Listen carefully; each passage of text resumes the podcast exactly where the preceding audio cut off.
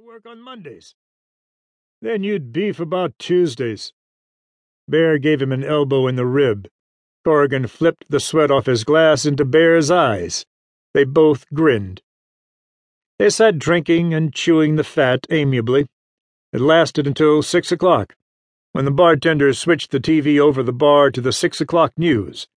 At the newsman's first comment, Corrigan and Bear stopped drinking to listen.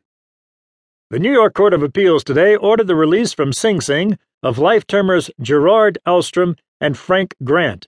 Invoking the recent Miranda decision of the United States Supreme Court, the Court of Appeals held that the confessions of the pair had not been admissible evidence because the defendants had not been informed of their rights of silence and to legal counsel at the time of their original interrogation by the police. In its decision, the court slammed the door on all possibility of a new trial by throwing out the conviction. Corrigan cursed. Bear said, Shut up, will you? I sent them up. Let's get this. Four years and one week ago today, Gerard Alstrom and Frank Grant, then 19 year old roommates at Columbia University, were convicted of the sex and thrill murder of co ed Audrey Marsh. The sensational highlight of the trial was the admission of the boys' signed confessions, in which the defendants, both rated near geniuses with IQs in the 180s, stated that their sole motive in the murder had been to commit the perfect crime as an intellectual exercise. After trying unsuccessfully to have the confessions barred on the ground that they were obtained by police coercion, the defense switched tactics and attempted to get a verdict of not guilty by reason of insanity. Found guilty of murder in the first degree, the youths were first sentenced to death the sentences were commuted to life imprisonment when New York State abolished the death penalty. Three appeals were rejected by the state's High Court prior to this fourth and finally successful one. Another sensation during the trial was the revelation that the beautiful 18 year old victim's real name was Audrey Martello, and that she was the daughter of Joseph Marty Martello, alleged gang lord and officer in the Cosa Nostra. Presumably, Miss Martello had enrolled at the university under a false name to avoid publicity. The newscaster went to another item, and the bartender turned the sound down. A stout man near Corrigan and Bear gave the rest of the customers the benefit of a derisive snort. They were a hell of a lot safer in Sing Sing, he announced. Marty Martello ain't about to let his daughter's killers get off the rap. Five'll get you ten. They're both found dead in an alley by next Sunday.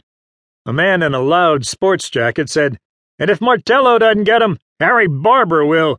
There was a profile in Sports Illustrated last month said Harry's still carrying a torch for Martello's kid.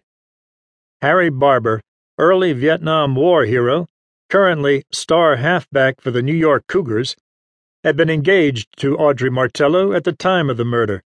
The comment brought back to Corrigan's memory the scene in the MOS squad room when he had brought the handcuffed killers in. Harry Barber had been waiting there. With a roar like a gorilla, the young athlete had sprung forward to grip their throats and beat their heads together like a pair of coconuts. At the time, Barber had just made first string halfback on the Columbia Lions and weighed a solid 220. Three detectives had been unable to pull him loose. The handcuffed killers had both been unconscious when Corrigan, in desperation, knocked Barber cold with karate smashes alongside his bull neck.